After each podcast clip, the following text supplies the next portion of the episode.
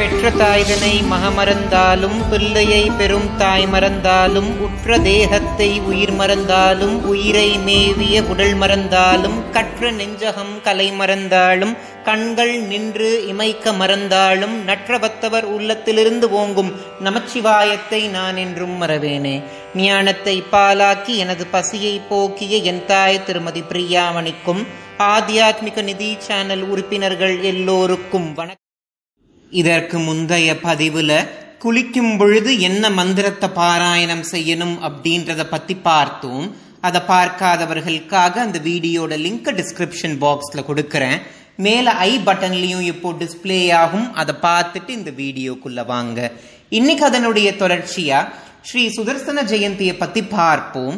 சுதர்சன ஜெயந்தி அப்படின்ற வார்த்தையை கேட்டாலே நம்மல்ல நிறைய பேருக்கு ஞாபகம் வர்றது சக்கரத்தாழ்வார் தான் அதாவது சங்கு சக்கர கதாபாணியான மகாவிஷ்ணுவுடைய திருக்கரங்கள்ல ஐந்து ஆயுதங்கள் இருக்கும்.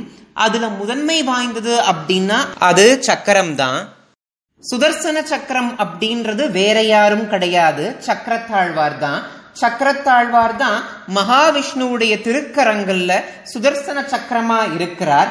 சுதர்சனர் அப்படின்ற வார்த்தைக்கு நல்வழிப்படுத்துபவர் நல்வழி காட்டுபவர் அப்படின்னு பொருள். இவரை வழிபடும் பொழுது நம்மளுடைய வாழ்க்கையில் இருக்கக்கூடிய துன்பங்கள் எல்லாம் நீங்கி நம்மளுடைய துஷ்டர்கள் எல்லாம் அழிந்து நம்ம வாழ்க்கை வண்ணமயமான வண்ணங்களால் நிரம்பும். அது மட்டும் இல்லாம ஸ்ரீ சுதர்சனர் அப்படின்ற இந்த திருமூர்த்தி திருமாலுடைய காத்தல் தொழிலுக்கும் உதவுவார். இவருக்கு பல பெயர்கள் உண்டு. திருவாழி ஆழ்வான் சக்கரராஜன் சுதர்சன ஆழ்வார் நேமி அப்படின்னு பல பெயர்கள் இவருக்கு உண்டு. அது மட்டும் இல்லாம இவருக்கு பதினாறு திருக்கரங்கள் உண்டு. அந்த பதினாறு திருக்கரங்கள்லையும் பதினாறு ஆயுதங்களை ஏந்தி பக்தர்களுக்கு அருள்பாலிப்பார். சக்கரம் மால் குந்தம் தண்டம் அங்குசம் சதாமுகாக்னி நிஸ்கிருசம் வேல் அப்படின்ற இந்த ஆயுதங்களை தன்னுடைய வலக்கையில ஏந்தியிருப்பார். பாஞ்சஜன்யம் சாரங்கம் பாசம் கலப்பை வஜ்ராயுதம் கதை உலக்கை திரிசூலம் அப்படின்ற இந்த ஆயுதங்களை தன்னுடைய இடதுகையில ஏந்திருப்பார் இந்த சக்கரத்தாழ்வார். மகாவிஷ்ணுவுடைய வலப்பக்க கரத்துல இந்த சுதர்சன சக்கரம் இருக்கும். ஸ்ரீ அனந்தன் கருடன் சுதர்சனம் அப்படின்ற இந்த மூன்றும் மகாவிஷ்ணுவை ஒரு நொடி கூட பிரியாது. அந்த வகையில இந்த ஆண்டு நமக்கு இருபது ஆறு இரண்டாயிரத்தி இருபத்தி ஒன்று அன்னைக்கு சுதர்சன ஜெயந்தி வருது. எப்பவுமே ஆணி மாதத்துல வரக்கூடிய சித்திரை நட்சத்திரத்துல தான் இந்த சுதர்சன ஜெயந்தி வரும். இந்த சுதர்சனரை பத்தி பல புராணங்கள்ல பல விஷயங்கள் நமக்கு சொல்லப்பட்டிருக்கு. அந்த வகையில நரசிம்ம அவதாரத்துல ஹிரண்யன வதம் செய்வதற்கு நகங்களா இருந்தது இந்த சுதர்சனர் தான். அது மட்டும் இல்லாம வாமன அவதாரத்துல மகாபலி சக்கரவர்த்தி தானம் கொடுக்க வந்தார் இல்லையா? அத தடுக்கணும் அப்படின்னு நினைச்சது சுக்கராச்சாரியார். ஆனா சுக்கராச்சாரியாருடைய எண்ணத்தை திசை திருப்பியவர் இந்த சுதர்சனர் தான். கஜேந்திர மோக்ஷ வைபவத்துல கூட கஜேந்திரனை முதலை கிட்ட இருந்து காத்தது சக்கரம் தான். இந்த அளவுக்கு மகத்துவம் பொருந்தியவர் சக்கரத்தாழ்வார். சக்கரத்தாழ்வாருடைய சுதர்சன வழிபாட்டை பத்தி தேவர்கள் சிவபெருமான் கிட்ட இருந்து தெரிந்து கொண்டு அதற்கேத்த மாதிரி பூஜைகள் செய்து சக்கரத்தாழ்வாருடைய திருவருளை பெற்றாங்க.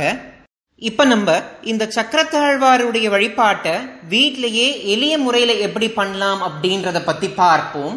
ஜூன் இருபதாம் தேதி நமக்கு இந்த சுதர்சன ஜெயந்தி வருது. அதனால அதற்கு முந்தைய தினம் அதாவது பத்தொன்பதாம் தேதியே நீங்க உங்க வீட்டை சுத்தம் செய்து பூஜை அறைய சுத்தம் செய்து சுவாமி விக்கிரகங்களை கழுவி சுவாமி படங்களை துடைத்து அதற்கு திலகமிட்டு நீங்க ஆயத்தமாகணும்.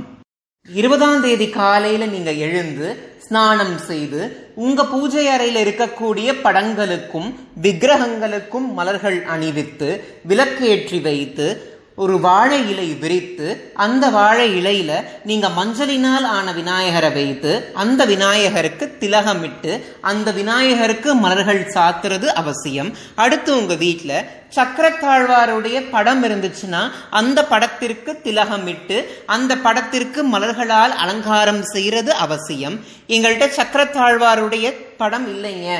உருவ சிலையும் இல்லைங்க அப்படின்றவங்க எதற்கும் பயப்பட வேணாம் நம்ம எல்லாருடைய வீட்லையும் மகாவிஷ்ணுவுடைய படம் இருக்கும் இல்லையா? அதுல வலப்பக்க கரத்துல அவர் சக்கரம் ஏந்திருப்பார். அதனால நீங்க மகாவிஷ்ணுவுடைய படத்தை வைத்து அந்த படத்திற்கு திலகமிட்டு மலர்கள் அணிவிக்கிறது அவசியம். அப்புறம் இரண்டு குத்துவிளக்கு ஏற்றி வச்சு அதற்கப்புறம் ஒரு பஞ்ச பாத்திர தட்டுல வெற்றிலை பாக்கு தேங்காய் வாழைப்பழம் தூய நீர் வைத்துக்கிறதும் அவசியம். அன்னைக்கு பிரசாதத்திற்கு நீங்க புளியோதரைய பகவானுக்கு படைக்கலாம்.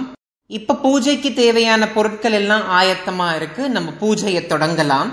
முதல்ல விநாயகரை வழிபடணும். விநாயகரை வழிபடுறதுக்கு உங்களுக்கு தெரிந்த விநாயகர் மந்திரத்தை பாராயணம் பண்ணலாம். இல்லனா விநாயகருடைய நூத்தி எட்டு போற்றிய நான் டிஸ்கிரிப்ஷன் பாக்ஸ்ல கொடுத்திருக்கேன். அதை பாராயணம் பண்ணி விநாயகருக்கு நைவேத்தியம் வைத்து தீப தூப ஆராதனை காமிக்கிறது அவசியம். அதற்கப்புறம் நம்ம சக்கரத்தாழ்வார வழிபடலாம்.